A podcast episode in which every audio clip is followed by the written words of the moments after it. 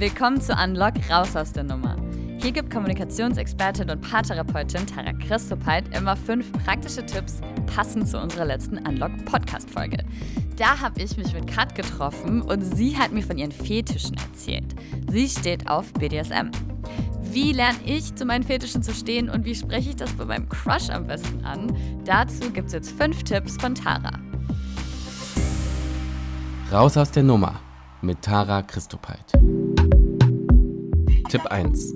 Mach dir bewusst, dass wir alle Vorlieben haben.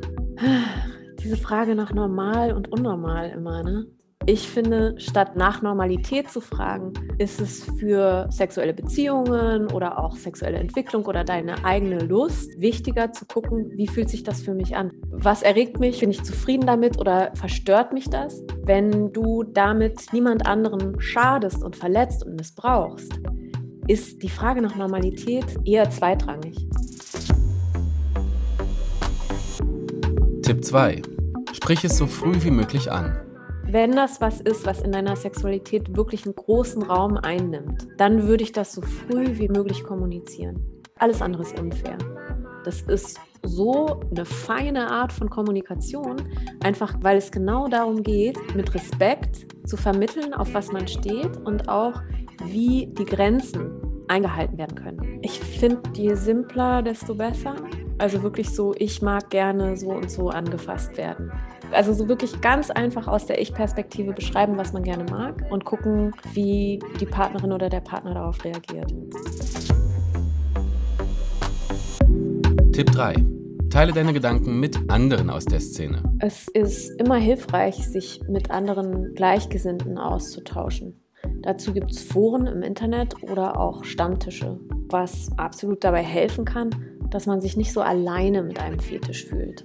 Da merkt man halt, dass es andere gibt, die ähnliche Vorlieben haben, die auch Dinge tun oder mögen, die vielleicht gesellschaftlich jetzt nicht so akzeptiert sind. Man kommt aus dieser Isolation, wo man denkt, ich bin damit ganz alleine und ich bin komisch und ich bin anders.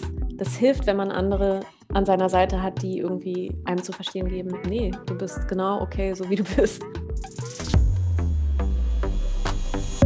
Tipp 4 lass es langsam angehen. Da finde ich den Zeitaspekt auch total wichtig, ne? dass man sich ganz viel Zeit lässt und nicht sich irgendwo reinschmeißt und denkt, ach, das wird schon, sondern das wirklich kleinschrittig, Step by Step durchzugehen. Ich würde sagen, sobald du das Gefühl hast, das wird mir jetzt ein kleines bisschen zu viel, abklopfen und sagen, ne, je nachdem, was ihr vereinbart habt, das Safe Word oder so.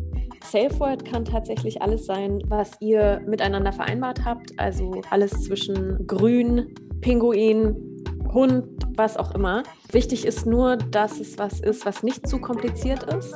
Ich habe gehört, dass die Leute einsilbige Sachen besser finden, wenn man im Stress nicht irgendwie noch Donau-Schifffahrtskapitänsmütze sagen muss, sondern irgendwie ein einfaches Wort hat, was beide ausgemacht haben. Tipp 5.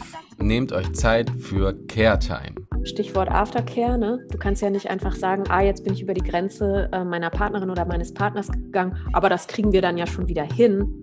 Also das ist wie im Grunde so Self-Care, aber zu zweit. Da kann alles dabei sein. Da kann zusammen Tee trinken, zusammen kochen, zusammen kuscheln.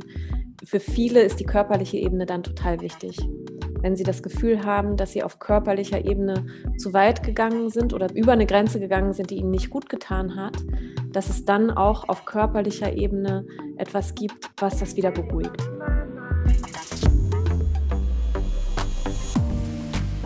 Das war Raus aus der Nummer mit Tara Christopheit. Ich finde es super, wenn wir offener über Themen wie Fetische sprechen und das aus dieser dunklen Tabu-Ecke rausholen. Übrigens, Unlock der Podcast und Raus aus der Nummer erscheinen im wöchentlichen Wechsel. Ihr findet alle Folgen in der ARD-Audiothek und auf allen anderen gängigen Podcast-Plattformen. Und auf YouTube, weil da gibt es Unlock als Serie, wo man den ProtagonistInnen quasi so über ihre Handyscreens folgt und es ist sehr, sehr nice geworden. Also schaut mal rein. Das war ein Podcast von Cosmo und Funk von ARD und ZDF.